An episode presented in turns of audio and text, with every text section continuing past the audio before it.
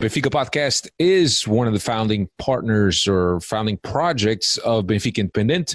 Uh, BenficaIndependent.com is a site where you could find tons and tons of content, our podcast included, Brinco do Batista, Benfica FM, along with uh, uh, audio uh, recaps uh, of games, a lot of podcasts about modalidade, if that's your thing, and you want to keep up uh, with the modalidades, but you really don't have the time uh, on your schedule to watch the modalidades on BTV, you can now catch the recaps and also modalidades talk on Benfica Independent, along with a lot of uh, uh, opinion articles, all independent, everyone with their own opinion. There's no agenda between Benfica podcast, Benfica Independent. The only thing is that we just want what's best for the club. Benfica Independent is also on Patreon with two levels of support, one at two and one at five.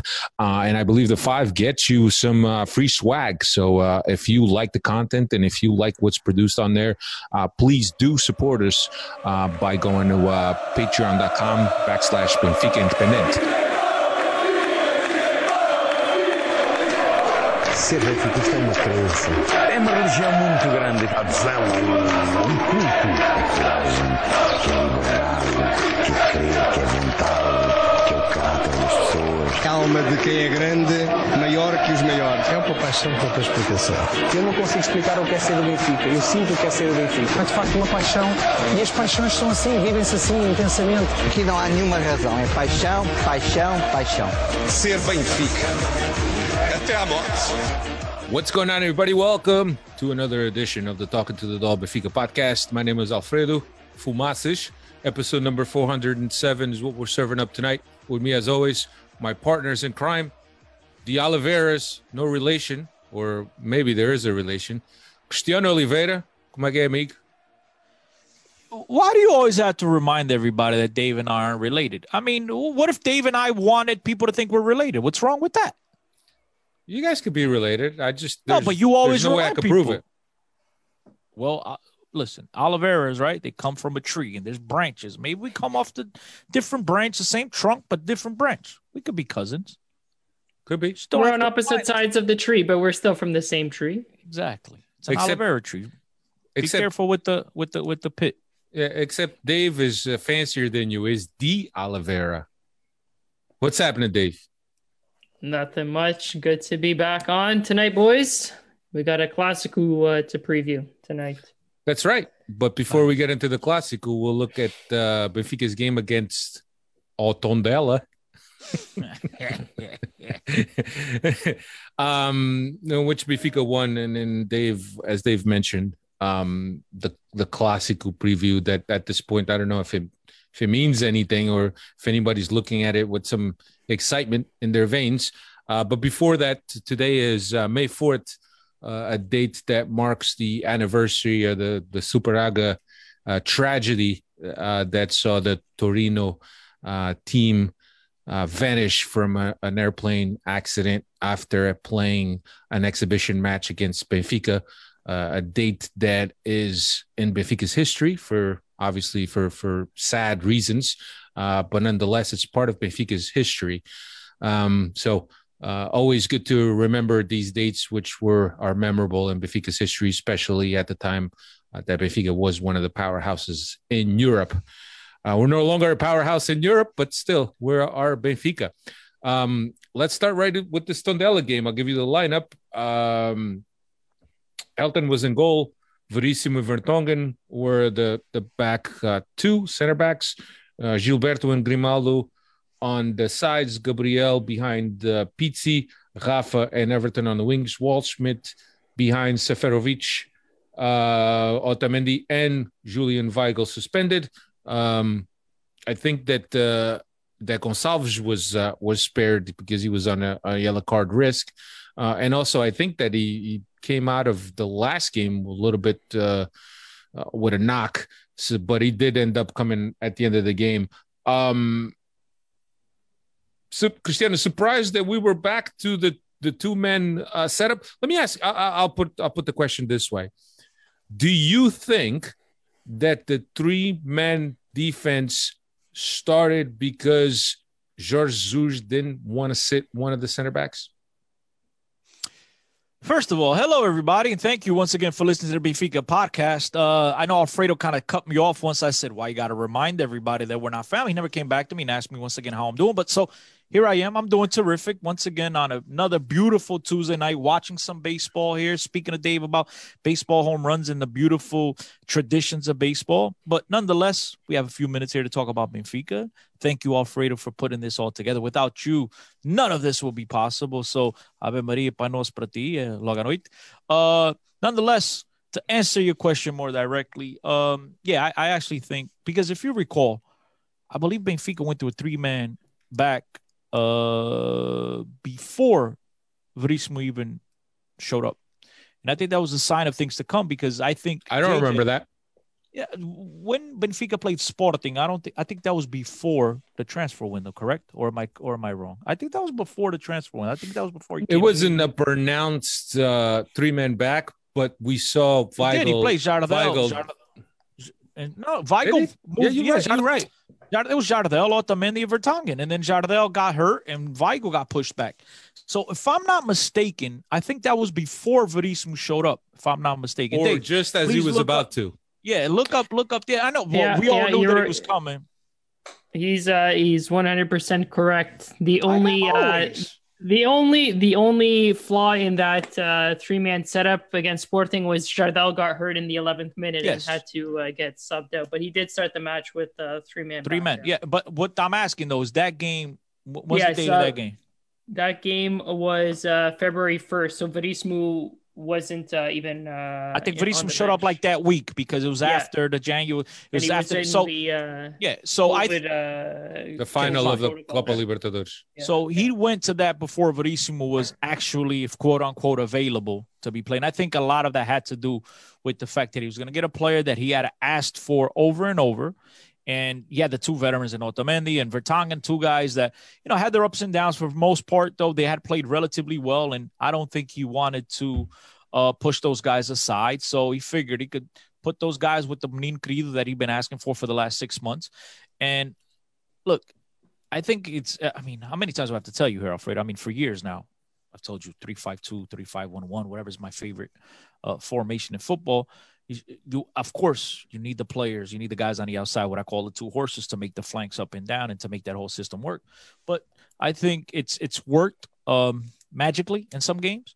And in other games where we did not expect Benfica to go to a three man back, they did, and things haven't worked out as as pleasantly as we'd hope. But uh, you know, I think that's what we'll see here on Thursday. And I know, you know, I'm getting ahead of to to, to, to speaking about the preview for for for Porto, but I'm I'm pretty sure we'll go back to a three man um, back line against Porto. But this week, four four two with the old school two guys in the back, the two guys center backs in the back. Uh, Otamendi being out uh, again. What's he got? Eleven yellow cards on the season. Oh, I mistaken. think it was his uh, his first Twelve. suspension.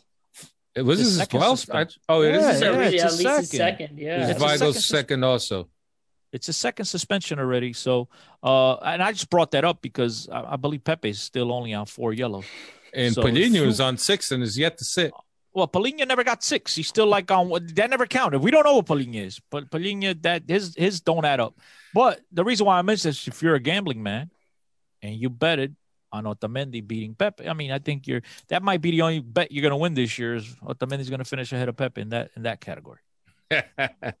so anyway, uh, an initial period where both teams pressed each other high. I was surprised that Tondela came in and pressed Benfica high in, in their stadium, of course. And uh, as we've seen, once teams press Benfica high, Benfica has a really hard time getting out of the back, and and that's what uh, what was happening. But Benfica would eventually um, get on the scoreboard early, and it seems that there was a certain sense of of urgency uh, to finish off this game because obviously you got the Porto game on, on the horizon and you kind of wanted to put this one away and you didn't really want to take this one late. And that's what uh, Benfica did, was able to get two goals um, in the first half. Uh, the second goal actually being the hundredth goal of Benfica's season. Dave has a as a stat about that once we uh, talk about numbers. Uh, but but certainly the second half was a lot more subdued by Benfica. As a matter of fact, I think the first 15 minutes, Tondela came came out. Uh, had a couple chances that uh, that Helton Leite did well to to parry away or, or save, uh, but really the second half was uneventful. But also, Tondela never really looked to threaten Benfica after that initial 15 minutes. Nah, they had a tremendous chance in the second half. Was it second half? It was early on. They had a tremendous. Yeah, they with that that forty shot it just wide. He had like two chances. I don't now remember, bro. Yeah, like they I'm had so- a chance in the 58th minute, and then Okay. uh, and that was his, their last chance. But Helton Leite, right in the 49th minute, had a monster save on them. Uh, but the 60 was really another save by Helton Leite, and after that, uh, Tondela was pretty quiet. Look, the most impressive thing about this game is that Everton finally showed up to play. Glad to see him play. Pizzi, the Monku master. What do you know? Once again, stepping up when Benfica most needs him against these Monkus, and credit to him. Um, and then it was just blase, blase, Seferovic missing open nets. Uh, it's just the same old Benfica. Now, I think that's that's frustrating, and not to sound repetitive, but I think if you've listened to the Benfica podcast over the last five, six years, we've been repeating the same lines over and over and over, which is, or the same question, I should say, which is, what in hell happens in that Benfica locker room at the halftime? Because when these guys come back out to the second half, it's as if they're sleepwalking. And as you just mentioned, Tondela had a couple of, uh, you know, fantastic opportunities. Uh, luckily for Benfica, Helton stepped up and, and, you know, did what he had to do. And then the other one, put it wide. You know, Benfica got very lucky in that because things could have gotten very interesting at two to one. It would have changed the whole, uh, you know, uh, outlook of the game. And you know, we've seen Benfica in these times. That's uh, you know, sometimes they just haven't played as we expected. So, uh, once again. That, that that halftime speech must be a snoozer. Let me tell you, we need Lodge to come back and tell people that somebody's pregnant. I don't know. That's that's the only time I can remember. I can remember a halftime speech working. Um, Dave, your your homeboy Seferovic, Mister Inconsistency. Now that he's had an inconsistent game, do you think he's going to turn up for Porto? This is two back to back where back to back where he's missed uh, complete sitters uh, on it. So it uh, raises some concern leading up to a, a big match, but uh, we'll see what what happens. I'm not too confident just based on his uh, his form the last two games, uh, two crosses, and it just needs to get a foot on it and manages to skyrocket it to the the moon. So not uh, too confident with uh, Seferovic leading up to the uh, the Classico on uh, on Thursday. But uh, one other positive, uh, we managed to uh, rest uh, and uh, we didn't get burned with uh, Gilberto uh, playing on. Oh, that came in. Gonçalves got a breather, but he came into the game. Um, I guess just to get his beak wet. Uh, G- Gilberto was he, when he was playing with regularity, he had a time where I said, "Well, okay, maybe there's a little bit of an inkling of a player," but Jesus, this game, what an atrocious performance by Gilberto. I I find myself questioning: Is this guy even deserve to be playing professionally? Holy moly! I'm I'm sure there's some smaller clubs in Portugal that would love to have him, but he's not. Uh, no, a bit- he's not Benfica quality. Cristiano, between Herman, him and Hermes, who do you take? uh, I'll probably take Hermes because I like his touch. but but Gilberto is a warrior. He gets his foot in there. And, He you is a know, he's got that. He's got that never say die attitude, and you know, uh, look, he tries. That's that's the one compliment we've seen him even against. Um, I believe Paco Porto came into that game, and he was. You could tell he's got that raza that we like in these big in these big moments. Um, and, and I think that's that's a plus. And you know, hopefully, come this Thursday, once again, he, he's got that same attitude if he gets into the game, and you know you could count on him as opposed as opposed to having one of those pretty boys that are afraid to get their foot in because they don't want to get hurt. Gilberto don't care about none of that, you know. So I I think that's that's the biggest compliment I can give him is that he's a warrior. That's right. I don't know look- whether he comes from the favela or not, but he certainly has that attitude. he's got that favela I, look. I thought you were going to say he's got that South American attitude and uh, get uh, get in Oof. trouble there. No, no, not at all. Listen, I just wanted to say that the great thing about a Swiss Army knife is whenever you need it, it's there. And Seferovic, we're gonna need him on Thursday. And the Swiss Army knife is gonna show up big time for us. Yeah, you, you know, if I'm betting, man, I'm I'm probably putting some coin that Seferovic is going to score a goal because got- y- you can't have three games in a row where you're going to be that bad in front of a goal. I'll give you a winner right now prior to the game or two days prior. Put money that your boy is not going to score and you're going to win big bucks. And that's Darwin Nunez. That's guaranteed. Well, he's Is not he even even supposed healthy? to play. I don't My point being, why are you going to win? That's guaranteed. so anyway, Dave, uh, numbers on this game, so we could uh, we can move on. Yeah, uh, like we said, Pizzi with his 15th goal of the season, uh, fifth in uh, league competition. The Manku Master uh, teams that Pizzi has scored the most goals uh, against 12 uh, against Braga. Uh, I guess the super super Manku. If That's his wanna for that's his him. former team. He's got he's got a personal vendetta against them. That's Uh, yeah, That's compared to the rest of his numbers, that's like double anybody else. That's big. So that leads me to believe that there- there's something going on there. Maybe he left on bad terms. I don't know. But Alfredo, he wants to stick it to them, bro. I don't know. uh, six six against Maritimo and Tondela, and then uh, five against Guimarães, Rio Ave, Nacional, and uh, Famalicão. So these uh, grand uh, teams in Portugal that uh, Pizzi turns up against, and uh, Everton with a goal and assist against Tondela, putting him in a tie with uh, Grimaldo for the lead uh, league leader in assists with eight this season. Wow, they lead the And- Liga Nos in assists. With eight Yeah. each. Yes. Yep. Yep. And uh, Benfica has reached 100 goals this season, something that's always been accomplished in each season with uh, JJ in charge.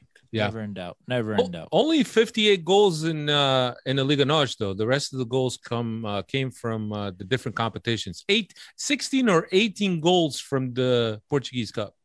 Seferovic leads the Liga Nos in goals, and he's missed another 80. So just think about how many he have on himself. He he does lead the league in missed opportunities as well, just uh, ahead of Marega. He's as well. consistent. He's consistent. He leads in every category, missing inconsistent. and scoring. That that's a great striker. Well, and that's why I'm saying that uh, you know you'd be a be- you'd be a smart man if you put some coin on him because after two bad performances, he's he's good. He's primed for a good one, and and I certainly uh, hope that he will uh, he will show up. Uh, game against Porto, uh, Benfica Wait, trailing. you didn't mention Mo- Morato. Made his debut. That's his- that's big news. uh, you know what I kind of what I thought about Morato when he came in. No, Not that he had just come in, us. right?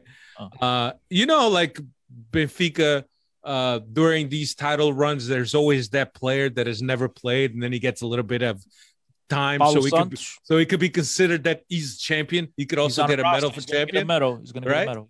Uh, so that when I saw Morato come in, uh, that's what I kind of thought about. But then again, Benfica is not on the line to win a But- championship. But, but yo, they waited until the 92nd minute. They made sure there was like no time left in case he messes up.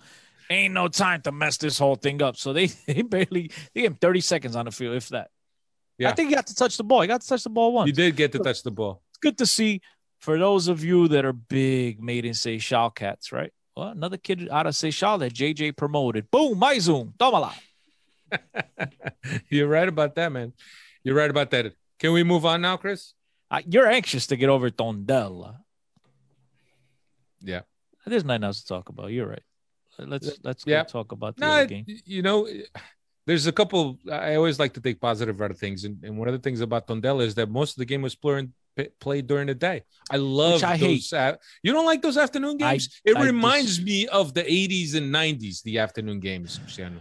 Yes, but I've gotten so accustomed to watching nighttime football that for me, it like I I can't tell who the players are. I don't know. It's weird. At nighttime, I have no problem. See, during the day, I just I'm just so not used to. Because think about it, Champions League football.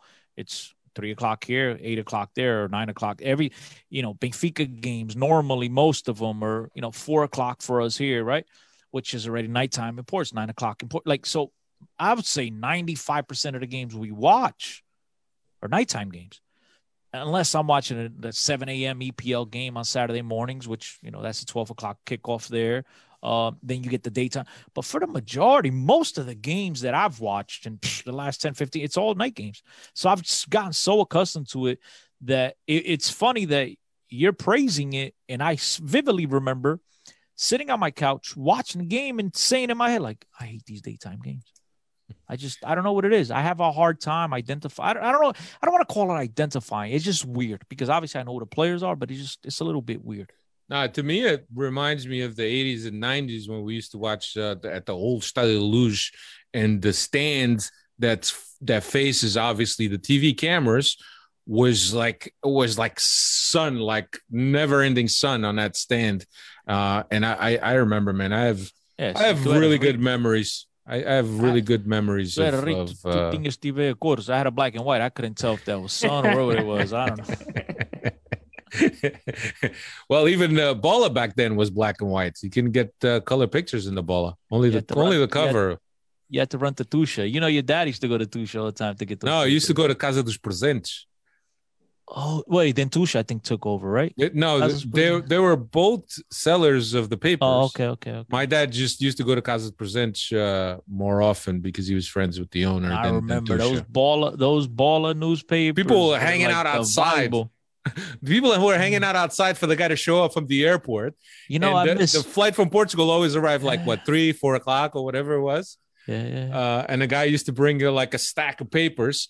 And my dad had always had his reserved because when he showed up at six o'clock after work, eh, then he would have his. Otherwise, it would be sold out. that that was that was a hell of a job going back and forth to get newspapers. Think about the travel miles you get, bro. That was you got a lot. Just- Go back and right to the airport. Nah, but yo, the one thing though, Alfredo, that I miss about those times, and I'm pretty sure Dave in Toronto, where he's from, I'm pretty sure they had similar situations. But I miss I miss coming out of church right down Jefferson Street, right? And then you come out onto onto Ferry Street and you'd have one velhote with the little radio with the antenna, right? And there's like 10 guys around him watching. And then and then things got fancy, Dave. Got really fancy because then um it's Portugal yourselves had TVs in like you know uh, in the window to sell advertisement, right? And they would have the game, so there would be because bro, back in the days, you had that monster satellite dish that you could connect to Mars, right? Like, and so barely anybody had those things in their house. So people just gather around on a sidewalk on a busy ass street with everybody, "Ah, ah, man, man," blah," and it would be fans from Port Sport, if you name it, and everybody's trying to hawk this window to watch the game. And Yeah. those are fun times, man. Those are It, fun times. it- it was that and that uh, they used to have a van with a sound system with those with those The big speakers. the big Those are- speakers like the megaphones, but the, Yeah. the speakers, and they used to have it on top of the, the roof of the of the van. Lot. And they used to play the lot, and all you- all the velhos would sit over there in the sun Is listening there to the anything lot. better than the relato though? The relato is like, here's a throw in. Hey, vai, oh, lançamento. Hey, you're like, what the? You go. You're like, no, bro, the ball. You guys didn't lançou a bola. You thinking it's a goal? Hey, hey bro, the, the, those relatos are absolute. Like you watch a, if you're listening to a relato, and you obviously you can't time it together, but you try to pair it to what you're watching on the field. Bro, you're like the relato. You're hundred miles an hour. You watching the ball on the field, like Gabriel, up easy, easy back to Gabriel. But the relato, it makes shit sound so You're interesting. you're engaged, man. The Yeah, you're engaged because you always feel it's a dangerous opportunity, and the guy just crossing the halfway line. And if you're Portuguese and you live outside of Port, I'm pretty sure I'm pretty sure this was the case in Portugal as well. So, but if you're our age, Alfredo, you know our dads, our grandparents, our uncles, every they all had the little transmitter radio. That was a given. And like my dad's radio's missing buttons, whatever, but that shit worked perfect. It didn't matter. Like Yeah. that radio The, was the don't short wave, That, uh, the shortwave Grundig. That was a must. That was a must for the relato, bro. But yeah, Yeah, good I- days, good days. And I remember at the Casa dos Presentes, and, and Casa dos Presentes is, is used to be, I guess, a like a gift store. They used to sell the newspaper, sells lottery, sells Portuguese items. Uh, but what they The used to little do is they used to have uh, a uh, when the answering machines came out, right, where you could actually record your. So they used to have a line where people called just to listen to the guys recording, saying, "Oh, in today's news," and he would give the news and the football news. Uh, so because A Bola wasn't always a daily a newspaper, it used to come out on. I think Like Saturday, th- uh, it was like twice a week or something like yeah, that. Saturdays and on, on on Sundays and Mondays, and then on Thursdays or something like that. And then it became a daily. So there was no internet back then. So the only way of getting the news from Portugal was to call that hotline. And if you could imagine, it was just one line. So you sometimes you're trying to get through, and somebody was. I mean, it was a short recording. It was nothing but like two three minutes of the guy just talking about what the what the headlines are like. Uh, but yeah, those were were really um, challenging times in, ter- in terms of ca- uh, keeping up with uh, with Benfica. And I know my my dad used to bring the paper home, and I used to read it from from cover to cover. And Alfredo, a lot of times that paper came out on Saturday, but you only get it on Monday, and you're reading like, yo, like as if that shit was crispy, brand new, but the news is old already. But Yeah. you still, re- yo, sometimes because Joe Monsu was religious with these newspapers, so I'd be in his car with his son, whatever, with my brother, and like newspaper be three weeks old, but I never seen it. I'm still reading this. You know what I mean? To me, it was news. It was Yeah. it was great news. I mean, yeah, it was great times. Def- definitely different times than, than what we have today Yeah, and I think sure. it made us appreciate it a little bit more. Um, Yeah. because highlights there wasn't no highlights. So you get the Domingo Sportivo on Sunday night, and you get to see the two clips for the Benfica game, and that was it. That's all you saw. And back in the days, ladies and gentlemen, you youngsters that are listening to us here now, and I'm not trying to sound like I'm an old man because I'm not, but you know, just different times. Back in the days, every game was on Sunday at 3 p.m. So Yeah. if RTP was giving Porto and you hate Porto and you're a Benfica fan, you're shit out of luck. If it's giving Benfica and you're a Sporting fan, sorry, brother, it's Benfica-bulness. You're, you're not watching it. You better sit around and hope that somebody's got the Portuguese channel so you can watch the Domingo Sportivo to watch the, the one minute and 30 second long highlight of your game of Braga, Sport, whomever, it was Stubble, Beira, whatever. Because whatever game was on TV that day, that's what you watched. There was nothing Yeah. else. Yeah, and, and like the Domingo Sportivo was basically a you know they they played it at night, and it was a, a recap show uh, where they showed highlights from the games where they had the cameras at. It wasn't all the games that they had cameras at, just like now, uh, but it was yeah. You kind of waited for that Domingo Sportivo to come on because that's the only time that you could watch highlights. There was there was no internet, there was no YouTube, there was there was nothing, man. There was nothing. Uh, so it, it was challenging, man, and to be able to uh, grow up um, watching and, and finding out about Benfica, and a lot of times, if you could imagine this, without you watching everything or, following the way you did, a lot of the stories were passed from mouth to mouth. Um, the legendary stories about Eusebio, uh, the legendary stories about Humberto Coelho, uh, Toni, which were guys that I just missed in my generation. All of that you got from your parents. So there's there's a certain mythical or mythology, if you will, about these Benfica teams, uh, and especially the way They they were were. They were, they were large, larger than life, larger than life. Uh, and it's not like now. I mean, the guys that Cristiano and I, not Dave's a little younger than than us. The guys that Cristiano and I are were used to watching larger than life characters, and the fact that you didn't have so much information on them, it built up their image even more, or or that mythical figure of these these guys that were just heroes. Just to give you an example, Veloso was a superhero to us. Yeah, Our, our Velhinho Capitão, our Capitão Velhinho, whatever. And Velhinho. Veloso was nothing special, Yes, but he he was Mr. Benfica almost. right back, Right. left back. Uh-huh. Yep.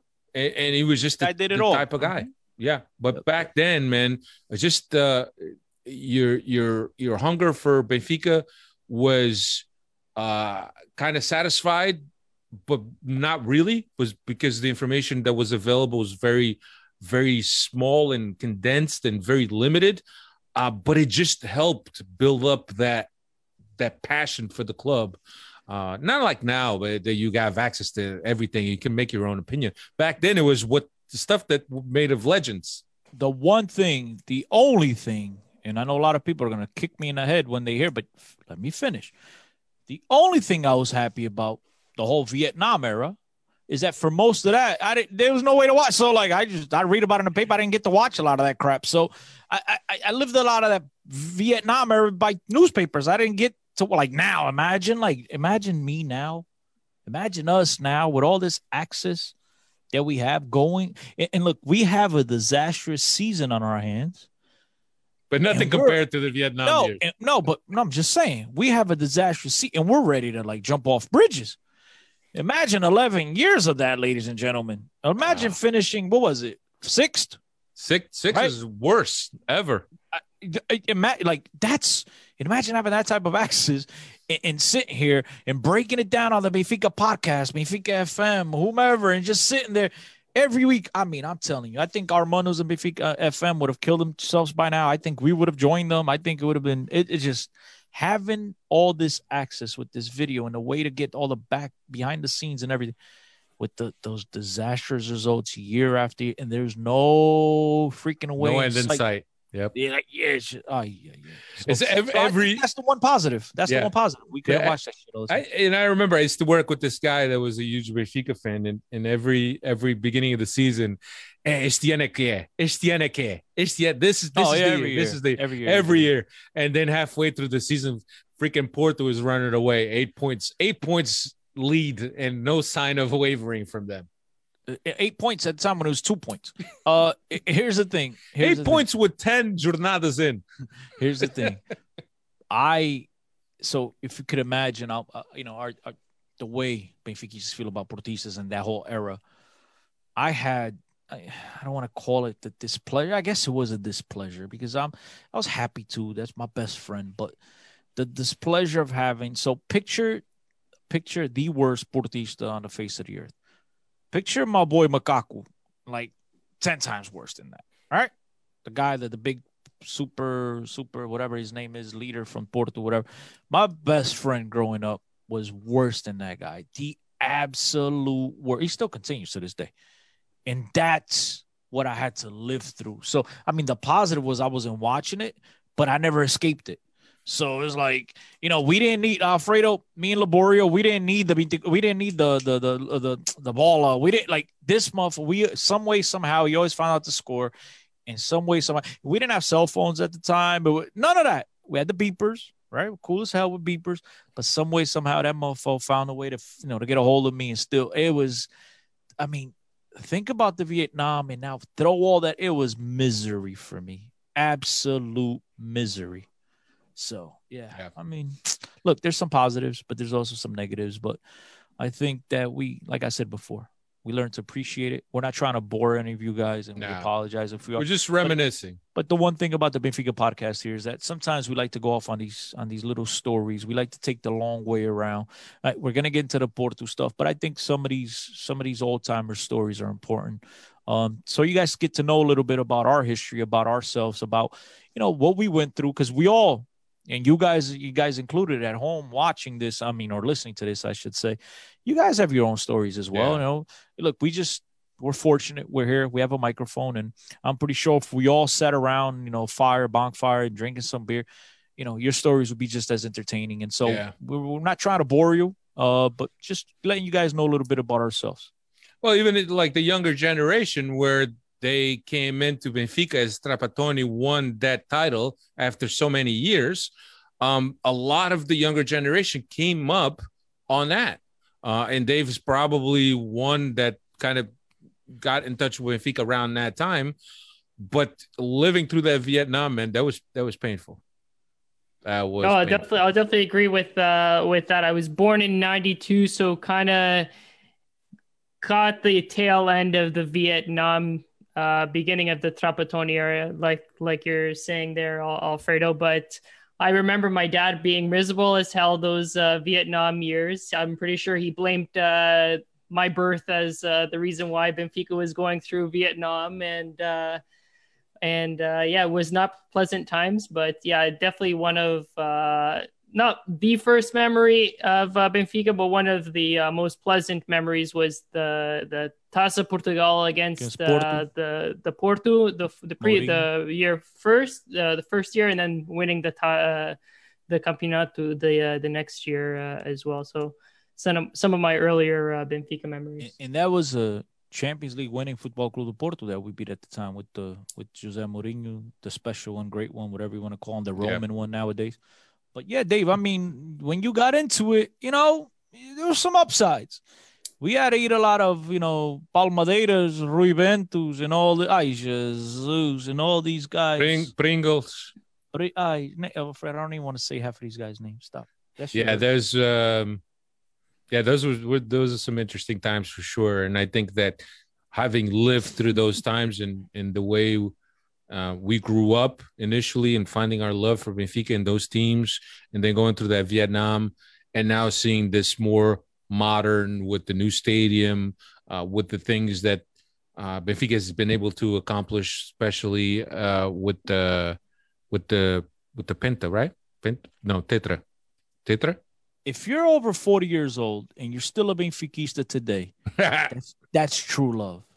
Because if you survived and you went through that 11 year without giving up and you stuck around, you can never say that's not true love. That's right. That's right. You Well, youngsters, Dave, eh, it's true. I'm not saying all of them, but it's not that true love. hey, my dad always says you can uh, you can always divorce your wife. You can never divorce your your club. You That's can't right. pick your mother or your club, bro. Your mother, no matter what happens, came out of that woman. That's it. Your wife, you get many. Your mother, só uma. Your club, não há aqui, não há troca camisas. Isso não, isso não existe. Isso é uma vergonha. You know what I That's mean? You just, yo, you live and die by the, you know? That's right. We're about to uh, write another page in uh, history with uh, matches against Porto. This match uh, is being played uh, this upcoming Thursday at Stade Luz, uh, 6.30 local, so we'll see some uh, daylight still uh, during that game. Um, Dave, I think that uh, everybody knows what uh, what Porto's been up to this year, but uh, you got some numbers here. Let's have them. Let's uh let's get it uh done and over with here. Second place with 70 points from 21 wins, seven draws, two losses uh this season, six behind leaders uh Sporting, four ahead of us. They've scored the most goals this season in the league with uh 61 but have also conceded quite a few with conceding 27 historically they've got the advantage on us. Uh, we've got 88 wins 61 draws 97 losses. Last 10 at the uh, the Luz four wins three draws three losses so pretty even uh, there. And this is going to be the first me, uh, midweek classico uh, for league competition since uh, march 4th 2003 which fell on a tuesday 61 goals for Clube do Porto, 15 on penalties, and another 28 not called. Think about that. Yeah, Benfica is is actually the second uh, best attack in the league with 58, so trailing Porto by thir- by three uh, goals. Benfica also has the second best defense uh, in the league, only having only allowed uh, uh, was it 21 goals, second only to Sporting, which I think uh, I want to say 16 or 18 that they've allowed. Um, but yeah, um, in terms of uh, injuries, uh, Taarabt uh, maybe doubtful. Almeida's out. Somebody's out. Darwin is doubtful. Jardel is out. Um, on Porto side, Corona looks like he's going to be out. Mbemba and Zaidu, I think they're doubtful. Um, Artur Soares Dias has already been named um, as the referee for this. I thought you were going to say he's going to be doubtful too. well, we'll see if he's doubtful or not. But uh, yeah, he's already been uh, nominated for this game. Um, I got to be honest with you guys, and, and I'll have you guys also tell me how how you feel about this game. But I think that the the latest events with uh, with with Porto um, kind of leave Porto is already a team that approaches this game as if there it's a last game they'll ever play in their life. There's just the mentality of Porto, as Cristiano likes to say. Uh, going to your house, eat, eat the chicken, blah blah blah, to put the throw the bones at you, whatever. But I think that because of what has gone on lately with Porto, where the motto of uh, us against the world uh, is now taking on a, a, a new meaning with this latest controversy. I think it's going to be. I, I don't have a very good feeling about this game in terms of the attitude that Benfica can bring to this game. I think that Porto is going to have an even bigger chip on their shoulder. And then don't forget, I don't think that Porto has forgotten the, the first uh, round game where Benfica came into the Dragão and really uh, did a, a number on Porto in terms of physicality, uh, things that we're only used to seeing from Porto when they play Benfica. I think this is. I, I, I don't I don't have a lot of hope for this game. Dave. I, I'm I'm feeling kind of hopeful just from seeing that performance in that that first leg, if you want to call it, uh, back in January. That's a, a a team that looks uh, different now with Verissimo in the in the back line there. And if we can match that same intensity, bring it uh, bring it to the Estadio de Luz. Uh, this Porto team, the last couple of uh, games against these uh, these smaller clubs in, in, Portugal, have just been scraping by and just getting their their results. So um, I think we definitely have to, if we bring that same mentality and, and match that same aggression that we we brought the the in the first round of games, I think we come out with a, a positive result. Cristiano, what does your gut tell you?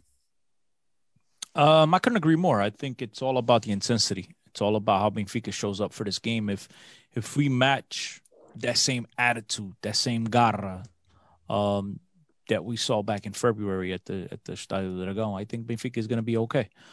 Because we know one thing's for sure. Um, and I think as a Benfiquista, I know some of you guys don't ever want to praise Porto, and I'm not a fan of ever praising Porto, but I think the one thing that you, I, I guess, you, I guess, leaves me, I don't want to, you know, that that I could praise, right, for lack of a better word, is no matter the game, no matter the opponent, no matter the situation, Porto always comes to play. They might not play great. They might not be the flashiest team on the field, but you know those guys are gonna give it their all.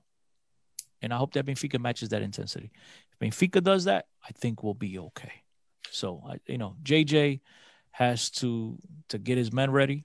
Um, and it's very simple, man. Just just see some of the crap that these guys say about Benfica. They have they have no respect for Benfica and play some of these clips in the locker room. Hang up some of these sayings, some of these newspaper clips. Hang them up on Pizzi's locker. Hang them up on Seferovic's locker. Like a lot of this stuff. And and the coach doesn't even have to say much. These players, for a game like this, right? You should always be be ready and motivated.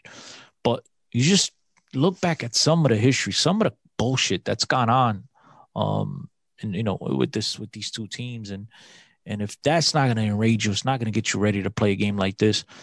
Please do me a favor. If you're mentally weak, like some other players crying after, be at right. Look, pack your bags. Get get the get out. Don't even don't even show up for this game. If this is going to make you nervous, if you're not going to be up for a game like this, if you're just going to be second guessing yourself, and you know this is not the the type of matchup, this is not the type of attitude you want to have grab your bag. Don't don't even go to the bench. Just get out. Just get out of my locker room. Um, I think that the fact that there's a four point lead uh, or between Porto and or a four point gap between Porto and, and Benfica is probably something that's going to take a little bit out of the motivation because I think that if it, this is a game where Benfica now can clinch or can pass Porto and grab that second spot and ultimately be in uh, in control of their fate uh, in terms of whether they make it to the Champions League automatically or not. Uh, and the players also understanding that there's a bonus behind that, right, from from the team because there's all these clauses that get uh, that get established before the uh, the beginning of the season. Um, I think that the fact that there's four four points there and looking at the schedule, which we'll discuss in a little bit, uh, of what both teams have. I think that even if Benfica wins, and understanding that Porto has three easy games uh, after that, uh, where they're probably not going to give up a point or not going to lose any more points the rest of the season. I think that's going to take a little bit out of Benfica's motivation. Cristiano, what, what do you think? Do you think that is a different story if there was a three point gap? I mean, look, on paper, you're right. It's a four point gap, and obviously it's a three point game. It's not four points at stake. So in those terms, yeah, you're right. But like I said before, man, if you need any extra motivation for a game like this against Football Club do Porto at the Estádio da Luz, you're not cut out for this. That's the way I feel, Alfredo. I don't care if Benfica and Porto are in 13th and 16th place. This game is always going to mean something extra than the final three points. Okay. Even if it's a mental edge going into next season.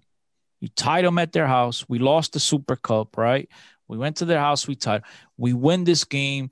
You know, we're heading into next season off of victory. That might be just the mental edge.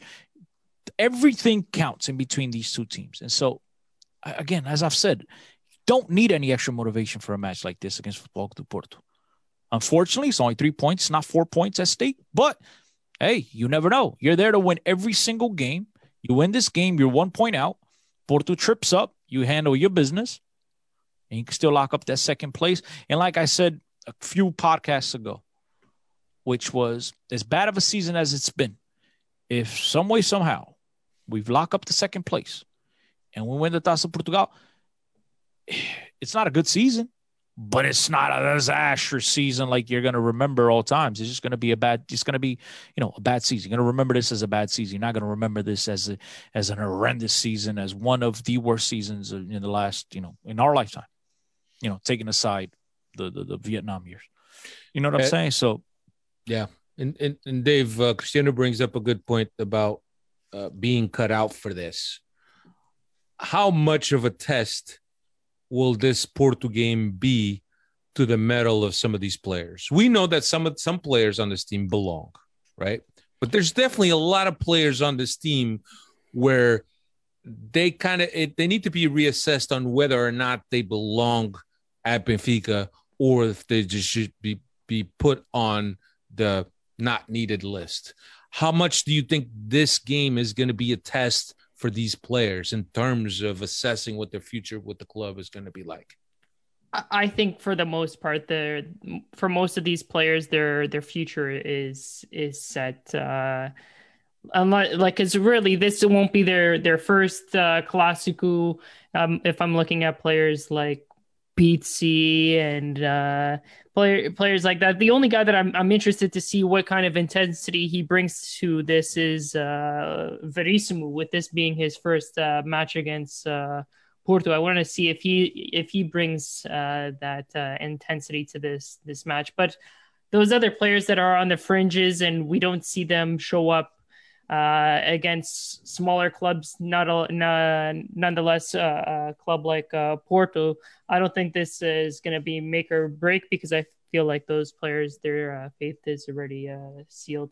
I've seen enough from Verissimo not to worry about him going into this game, believe it or not. Yeah. I'm more interested in seeing a bounce back and seeing how, you know, Everton, who finally had a good game this past weekend against Tondela, how he's going to show up, if he's even going to be in the starting 11. These are the types of things because I think um, when you spend that type of money for game changers, um, and, and again, he, he's not going to be easy to get rid of. So he's going to be on the roster next season. I want to see if this is the type of guy we can count going into next season because, as I mentioned before, look, you Sporting's going to need a real crazy meltdown, right, in order for them not to be champions. So you're most likely not going to be champion this year. But these games will tell me a lot about you going forward. So, you know, the Sfero, uh, the Seferovics, we know about Seferovic. The the Darwin Nunez, if he does play, uh, uh, Everton, right, stuff like that. Players like Weigl to a certain extent. I want to see Weigl again with that garra in these games. Um, I think I think that's that's gonna tell me a lot about these players. Pizzi Rafa, you know what you're gonna get. Hopefully they bring some of that intensity. Rafa has shown that when he's on, he's on, but when he's off, he's really bad. Pizzi, you know, is another player that plays well against the smaller teams. He's had a couple of games here and there against these bigger sides, but for the most part, you know, he's just there for the showing. He's there to complete the 11. So hopefully he puts out a little bit more. Look, I just think that these players need to understand that playing against Futebol Clube do Porto is not playing against Tondela, against Gil Vicente, even though they beat us. But it's it's a totally different game. These are the games that you're going to be remembered for. These are the games that you're going to be measured against for the rest of your career. This is where you make your name. It's in these games. It's not going to be in the smaller games, right? Smaller teams, I should say. So these players need to understand when you join Benfica, every game's a big game. When you play your rivals, more so than all the other games, but you have to bring it. You have to bring that intensity. You have to bring that attitude. We need to see that effort from these guys in a big game like this. And again, look, I know some people already have the built-in excuse that no fans in the stands, yada yada yada. It takes away from the. I get it. You're right. It does. But when you're playing a rival like this, with so much BS back and forth, man, look, when you're in that game, you're tunnel vision anyway, right? The fans don't got nothing to do with it. You're you're you're just you're over there. You're stuck. You're, you're just, whatever's in front of you. That's all you're focusing on. Not what's around you, it's what's in front of you. And these players need to have that tunnel vision and they need to absolutely step it up and and and they need to represent the Benfica shirt with honor and that pride that it takes to be a Benfiquista. And we want to see look, I think a lot of Benfiquistas sometimes we don't even obviously we always want the result to be a positive one but even if benfica but we benfica does lose the game but we see that benfica was into this game the players gave it their all sometimes you tip your cap to the opposition say they're better than us but it's hard to accept when a team comes into your own house and they go in your refrigerator right off right they eat your chicken they drink all your beer go go you know grab your wife and take it for a spin and then leave the door, leave your house with the door open. It's disrespectful. With you know, bones seen, on the floor. Yeah, absolutely. We've seen we've seen that from this club at our house multiple times. We need to show them this is our house. We need to have that mentality and that attitude, man. So that's the yeah. way I feel. I mean, against these guys, it's it's. it seems that we always having this conversation ahead of the Clásico. It's always the same thing. Us asking for uh, for attitude from the team, and and we had in the first round. Um, I just hope that some of that attitude and some of that fire is still there. And look, we were all we were all ecstatic. Yeah. last classic because and I I know some Portis criticize us like oh you didn't play shit you guys are all proud you're happy about a tie I don't I didn't see a single Benfica celebrate a draw celebrate a, the tie what I did see is Benfica celebrate the empenho, celebrate the attitude. the attitude that's what I've seen and because that's what we want to see from Benfica in every game and in particular against a rival like this one. So, uh, like Dave said before, I couldn't agree more. If they match that intensity, I think Benfica will be all right. Yeah. So what's does, left? Does JJ show up in a suit? Is it going to be all business uh, this time? Last time uh, when they went up to Porto, JJ was in the, the yeah. suit and tie. He traded in the track suit for the actual suit and tie. So it's a little. He's, he's been he's been wearing that vest for most of the year, but I think it's going to be too warm to wear that vest. I think I think he will. Um, I think he will because it's always a game that gets um, international exposure. Uh, and I think uh, JJ, as the egomaniac that he is, he kind of lives for that type of shit. Uh, so I, I very much uh, doubt that he'll show up in a tracksuit. But JJ is is JJ. Um, so what both teams got left, uh, Benfica will be at Nacional um, after Porto. The in that same weekend, uh, Porto will play Farense at the Dragão. Uh, then Benfica will host Sporting at Estádio Luz. Porto will travel to uh, Rio Ave, uh, and Benfica will finish the season uh, at the Castelo at the Dom Afonso Henriques against Guimarães in the last game of the season, as I mentioned and Porto will be home against Belenenses.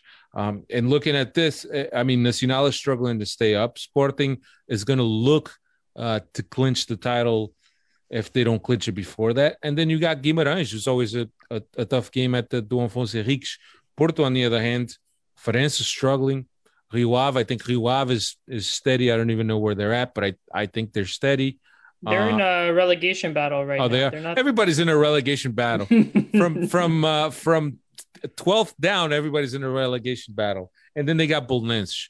Uh, but I think that I think that those teams will not be playing uh, in a sense that they they're going to need the points to stay up. But Porto schedule a much easier schedule, and that's why I'm saying four points at this juncture. Uh, that Gil Vicente game really killed us. Uh, four points at this juncture, considering the schedule that we have, Sporting and Guimarães uh, to finish out the, the season. I'm not so worried about Nacional, uh, but maybe the easy games have been the ones that uh, that Benfica has uh, tripped up. Uh, I'm not so worried about Nacional, but Sporting Guimarães is going to be tough. Um, but Porto, Farense, Rio Ave, and Belenenses, that's just run of the mill. Uh, and usually Porto has a hard time when they come to Lisbon to play other teams in the capital, but this time Belenenses will travel up to the Dragão under Petit.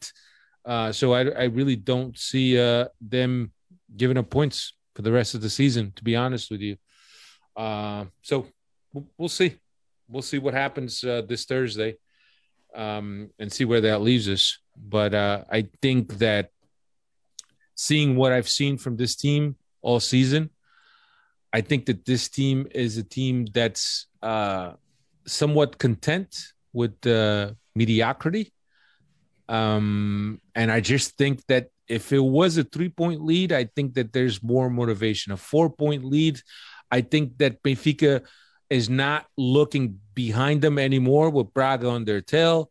So I think at this point, Benfica feels that they can clinch that third spot and go to that pre-qualifier for the Champions League. It's not the same as going in early.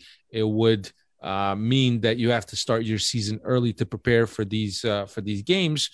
But nonetheless, I think from what I've seen this this team and the attitude and and settling at times and and not having that sense of urgency and not having that fire in your belly to go to score one goal and go after the next one go after the next one and go after the next one. I i i don't know man. I just don't i don't see it. You're crazy. Então you're vamos crazy ver. Porto a Benfica Porto game. Bro it, that's it it could be but like you and I say jogar para os Berlins doesn't matter. That's that forget that it's a four point game uh, I mean four four point gap. Doesn't matter. Against these guys that there should be no motivation from the outside. That's self motivation right there Alfredo. And I- at Benfica at Benfica there's always the motivation to win every single game. I get that but this i don't see it with this team. I don't think this team has it in them okay then get out. I just don't get out. And and and show me. If you want to stick around show me in a game like this that you have what it takes. This is what i mean. This is what i meant before. It's a game like this where you see where who's got the who's got them on in the right place. You know what i mean? Who's got a set of marbles in the right place it's games like this it's not not not the sportive shops and Paços Ferreira and Farense and O- O- O- Oliveirense. No, no, no, no, no, none of that. It's these games. These games is Here- where you need to step up. here's an exercise for both of you and we'll do some homework um, next next show next podcast after when we recap this porto game i'm going to have an award Opa. and the award is going to be Lages balls who's going to be the winner of Lages balls for the sh- for if there's going to be any against porto We got a lot of words. We got a lot of words to give The- out here. the the criteria is you got to have balls the size of Lage when he went to Turkey and left his left nut on the Asian side and the right nut on the European side. Sadly, So- he did leave him there though. Him back. It was all downhill from there. Nah, uh, the rest of the year was fantastic. That year, he was awesome. Then the next year is where everything came off. So he brought him back. He brought him back, and Benfica was able to overturn a seven point deficit. Yeah. But uh, unfortunately, then they had their own seven or eight point deficit, and they figured out a way to screw that up. Uh, but look, Alfredo, we'll, we'll do that homework. But uh, again, I uh, I've said it before, and I'll say it again over and over and over. I'll say it till the cows come home. In a game like this, if you need some outside motivation, if you need any other reason than the than your opponent, right? To to perform and to want to come out there and, and and and really play with that, you're not cut out for this team, brother. You're not meant for us. You should look, go pack your bags and go play in a nice town and go go go to Florence or some Portimonense. They play in a nice beach town and go chill out. Nobody will bother you, right? Everybody be chilling. Go. There's plenty of spots throughout European football with nice beaches and beautiful cities because Benfica is not the club for you. I don't think anyone at the club should um, accept or should be okay with players, um, you know, of that magnitude, players that aren't cut out for games like this. If you're not cut out for a game like this, you got to go. Yeah, or go play for Santa Clara in the beautiful islands Yeah, of, uh, of. Azores. Just Beautiful, hope that the irrigation system is better because a lot of games probably be delayed or canceled. But besides that, and the fog at Nacional yeah. is always a tricky one. yeah, but that's that's Madeira. That's not a sore spot, dude. I mean, Oh, that's right. Up the islands, bro. you're right. the- You're right. Santa Clara is staying up. Nacional is going down. we go back to the Steve days. Our geogra- ge- ge- how do you say it? geographical game is is is, is atrocious on this It's podcast. Non-existent. Se não sou eu, pá, e, and I'm the dumb one. Então imagina, se não You fosse gotta- eu, you então onde é que gotta- estávamos? You got to carry the academic uh, subjects here on the podcast. I get it. I get it. Nah, I just geography. That's it. What about math? I'm, pretty, good at that. You are I'm good, at at math? I'm I'm good. I, I was good at everything in math until the x plus y equals z. I that fu- that messed me all up. That's algebra, bro. I know that messed That- me up. That that's, was about that's sixth grade uh, math. I was like, oh, for you, for me, it was seventh, seventh grade, seventh grade. The The longest two second years time of my life. yeah. The longest two years of my life was seventh grade, bro. Jesus Christ. um anyway that's all we got for you this um this episode uh, and sorry that we kind of went off on a tangent but i think that at this point we're all pretty tired of of talking about these these games and it's good to reminisce and, and bring some different topics uh as i'm sure that some of our audience can uh relate to what we went through as we were growing up uh watching and or, or growing up with benfica uh, outside of Portugal, as most of our audience uh, is. Um, at 10CO10, at 87DO87, at Benfica Podcast is where you can find us on Twitter and all that good stuff. Don't forget to check out Benfica Independent, lots of new content on there. Uh, and that's it. Guys, any uh, parting words? Pá, carrega Benfica. That's it. Let's go Thursday. Show up, represent the shirt, represent the emblema, and, and, and do what you have to do because ain't nobody bigger than the club. Benfica forever, my friends. Mr. Can't D. top that. I can't top that. Great. What do you guys think about uh, Cristiano Ronaldo coming to Sporting? Ah, never mind. Take care, everyone.